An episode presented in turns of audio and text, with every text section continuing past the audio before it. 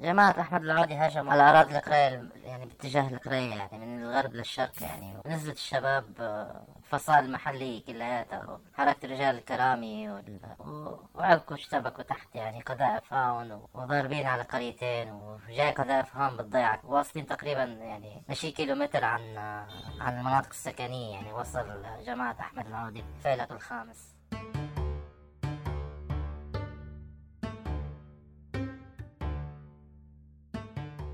صفحات الفيسبوك السورية غرقت أمس مجددا بصور لضحايا اشتباكات أسفرت عن مقتل 14 عنصرا من الطرفين المتقاتلين وإصابة أكثر من 50 آخرين. ما الذي حدث على أطراف بلدة القرية غرب السويداء؟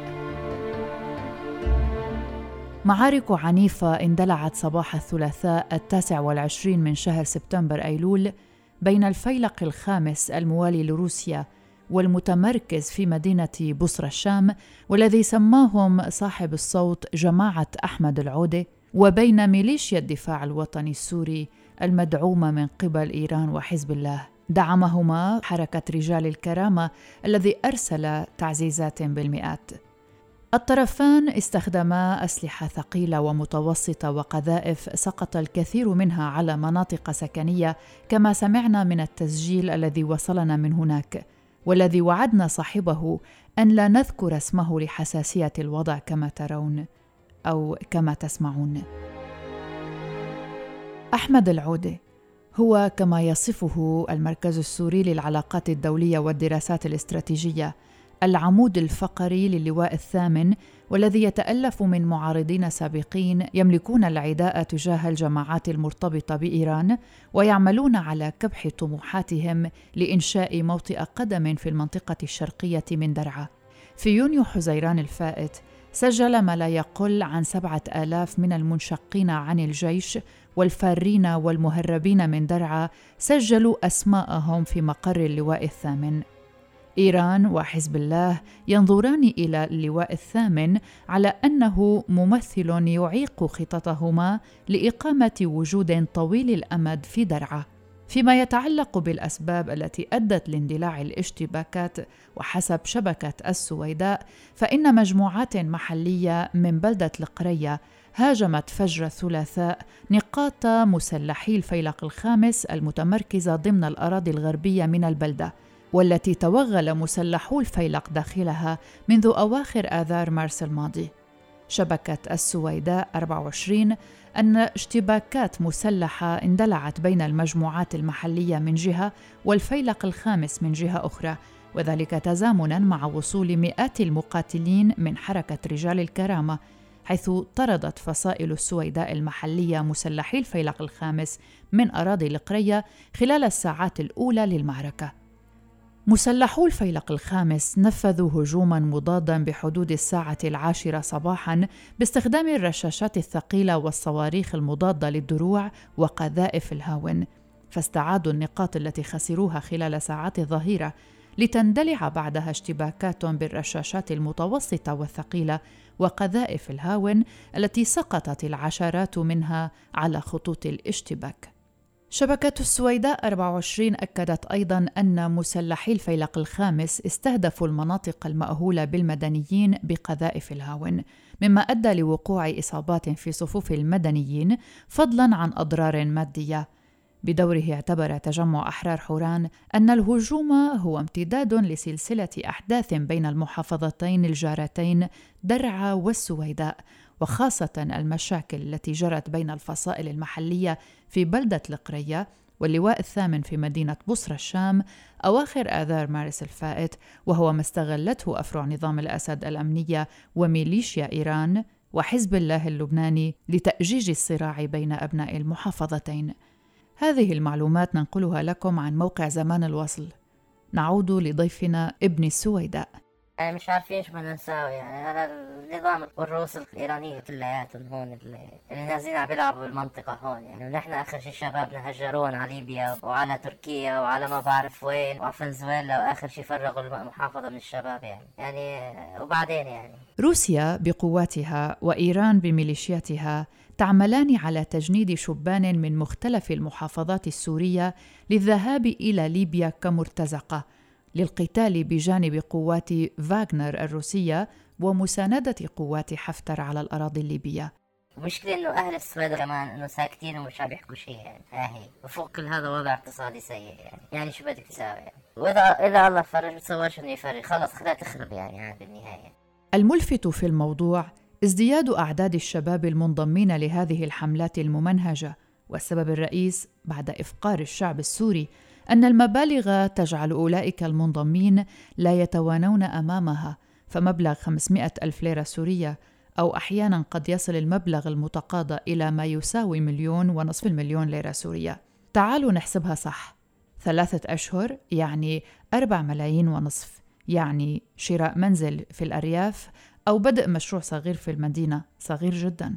لكن أهون من لحاق ربطة الخبز على البطاقة الذكية والتي لا يمكن للكثيرين اليوم في سوريا الوصول لها. أقصد هنا ربطة الخبز. هذا ليس تفكيري طبعا ولا أشجع عليه. هذا ما فهمته من تواصلي مع شبان في الداخل السوري يعيشون نفس الأزمة الاقتصادية ويرفضون الانضواء تحت أي من تلك الألوية. معظم الشبان الذين تم تجنيدهم من أبناء عناصر المصالحات وعناصر الفيلق الخامس في ريف حمص الشمالي وحماه الجنوبي ودرعا وتم نقلهم من قاعدة حميميم الجوية الروسية في منطقة جبلة بريف اللاذقية بطائرات شحن روسية. أيضا نقلا عن زمان الوصل فإن المعلومات تقول إن علي الرعيدي أحد قادة المجموعات في الدفاع الوطني فرع حماه بدأ بتجنيد بعض الشبان من أبناء منطقة سلحب والقوى المحيطة بها في ريف حماه الغربي بعقود تصل قيمتها من 200 إلى 250 ألف ليرة سورية وذلك مقابل تدعيم الجبهات في حلب والقتال إلى جانب ميليشيات حزب الله اللبناني. ومقابل رباط المجند لخمسة عشر يوما على تلك الجبهات وخمسة عشر يوما في المقرات العسكرية. مع تأمين كافة المصاريف من سجائر وطعام ومشروبات والتنقل شرط أن يكون العمر بين التسعة عشر عاما واثنتين وخمسين سنة. شو بدك بعد يعني كمان؟ ما الوضع سيء جدا ما في شغل ما في حركة. شبابنا صاروا كلياتهم بليبيا وفنزويلا وهلأ الله بيعلم وين بده كمان يمكن بأرمينيا. فنزويلا عندنا حالة تجنيد شباب على ليبيا وفنزويلا يعني آخر رتبة طلعت أو آخر مجموعة 400 شاب يعني على فنزويلا وعلى ليبيا يعني هاي الفكرة وشو عم بيصير بفنزويلا؟ بحجة حماية المنشآت الروسية المنشآت نفطية روسية بفنزويلا طبعا الشباب هنيك كمان عم بيشتغلوا عم بيشتغلوا بالمناجم وبالفحم ومناجم الفحم والعصابات تهريب وكذا الآخرة طلعت مجموعة من شي ست أشهر سبع شهور أول فترة. تقريبا شي خمسين شاب رجعوهم كل واحد حامل معه 3000 4000 دولار. بس شافوا هيك بلشت الشباب تتطوع يعني عرفتي كيف أغروهم بالمصاري يعني. والله بيعرفوا ما بدي ستوهم يعني.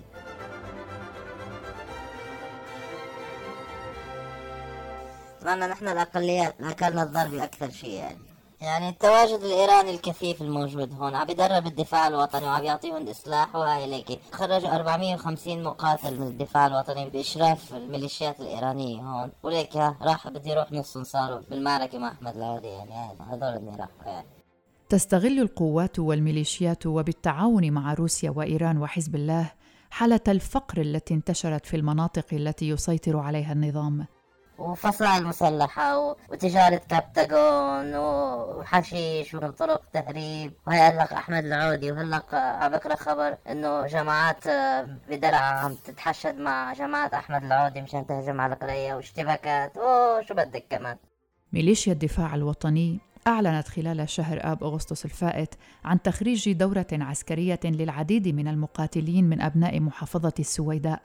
فيما صرح أحد القادة عن تلقيهم الدعم من حزب الله في سبيل التحضير لعملية عسكرية ضد الفيلق الخامس في بصرى الشام بريف درعا كرد اعتبار عن أحداث آذار مارس الفائت حينما فقدت فصائل السويداء المحلية 16 عنصرا في اشتباكات مع عناصر الفيلق. بحكيك عن مستوى محافظة السويداء أنا.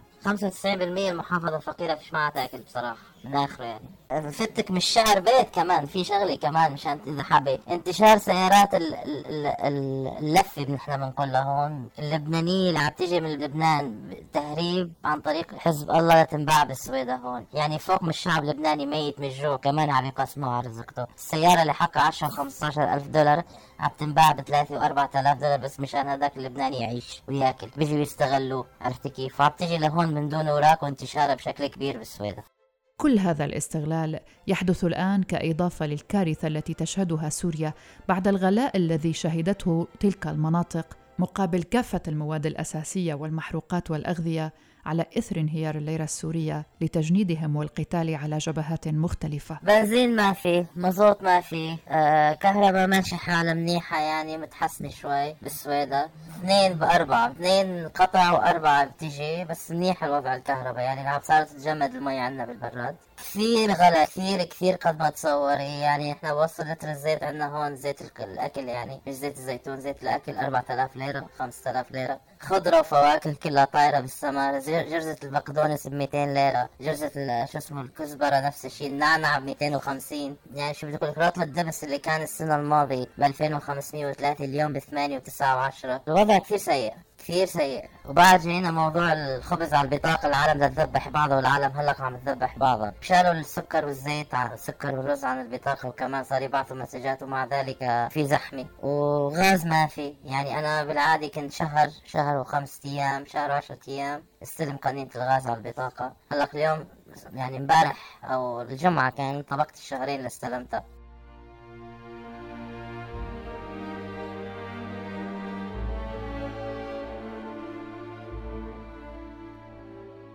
حتى لحظة إعداد وتقديم هذه الحلقة وصل عدد الضحايا إلى 28 قتيلا وعشرات الجرحى شو بدك بعد تعرفي؟ قولي لي شو بدك؟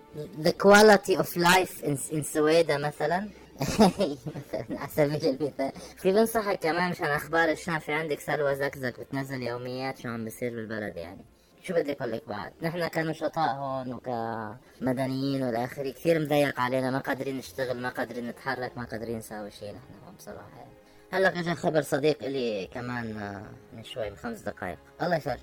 وانت انتبهي على حالك كمان. أحلى ما في أصدقائنا في سوريا أنهم يصرون ويؤكدون علينا نحن في الخارج أن انتبهوا على حالكم. هذه الحلقة لأقول أننا منتبهين ومتابعين يوما بيوم ماذا يحدث في سوريا. أما السيدة سلوى زكزك والتي يذكرها لي كل الأصدقاء تبرهن يوما بعد يوم أن وسائل التواصل الاجتماعي ناقل حقيقي للوجع وللحقيقة. كتبت قبل أيام تقول: في باب توما تأمرني امرأة منهكة بشراء عشرين فطيرة جبنة. أقول لها طلبك صعب. تجيبني. بدك تشتري لنا نحن جوعانين. في الطبالة وفي سوق الخضار تأمرني سيدة أخرى بشراء نصف كيلو ليمون لابنها المريض. أسألها لماذا أنا؟ فتجيبني اليوم دورك. في البرامكة رجل كهل بذقن مرتجف يطلب مائتي ليرة من مراهق مهددا إياه بضربه بعصاه إن لم يلبي له طلبه. يبكي الفتى لأنه لا يملك المبلغ ويصرخ الرجل قائلا كلكم كذابين. وفي مشروع دمر رجل في حالة هياج يطلب سيجارة من عابر ويهدد بكسر شجرة على الرصيف إن امتنع عن ذلك. لم يعد ممكنا الركون للسلامة الذاتية والانكفاء وقول بعد عن الشر غني له الناس فقدت قدرتها على ضبط ردود أفعالها في مواجهة التخلي العام عن احتياجاتها ونقص الموارد. كل الموارد باتت في مهب الريح والناس في مهب الجنون أو العنف.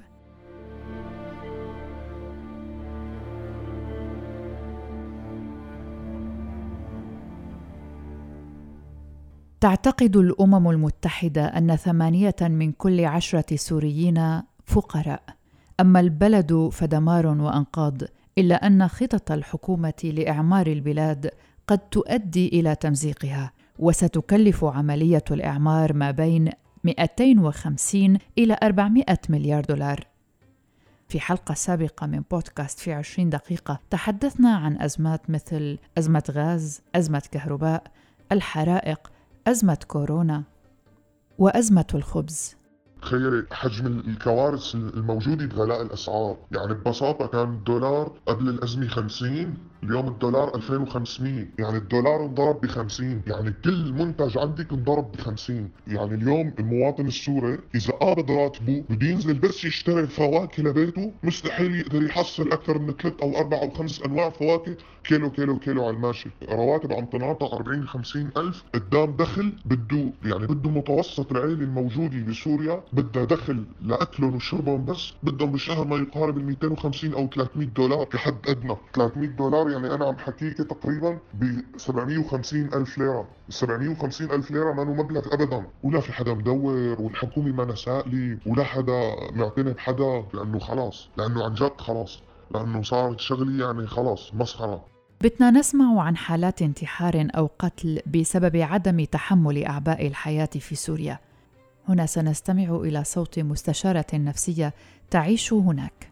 هلأ الشعب السوري بشكل عام بتلاقي عنده ضغط تراكمي نتيجة دائما الأحداث اللي عم بتصير والأزمات اللي عم يمر فيها بدون تفريغ بدون تفريغ فدائما في تلاقي الشخص ما قدران يعني إذا بتحكي معه كلمة بينفجر ما حدا طايق حدا النفسيات عم تكون تتغير للأسوأ.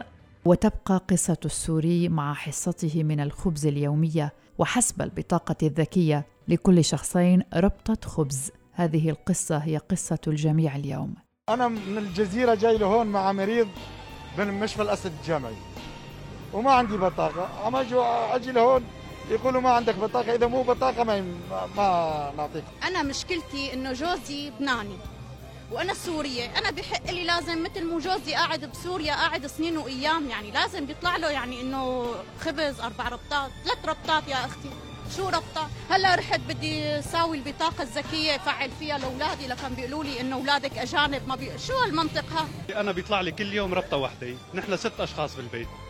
ست أشخاص تماما، هاي الاولاد بنروح لعند النفوس بيقولوا لنا من من نروح ثبت البيانات تبعك وعدل البيانات.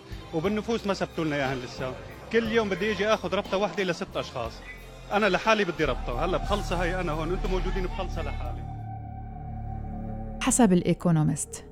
تبدو سوريا في أسوأ أوضاعها فقد ارتفعت أسعار الغذاء في البلاد إلى درجة أن النساء يغلين الأعشاب لأكلها. ثم إن الرجال في المخابز يتسلقون على أكتاف بعض للحصول على القليل من الخبز. أضيف إليها طوابير المحروقات وكيف تصطف لأميال وكيف أن أجزاء كبيرة من بعض المدن هي عبارة عن ركام.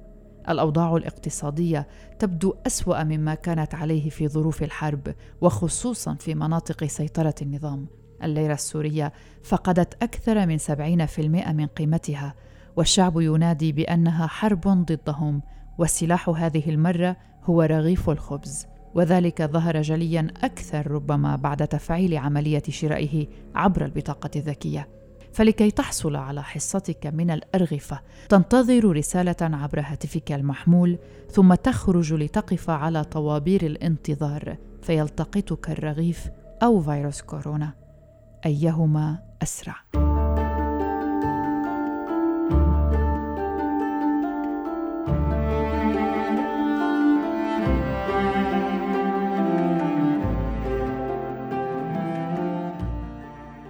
هذه كانت حلقة من بودكاست في عشرين دقيقة من إعداد وتقديمي براء صليبي.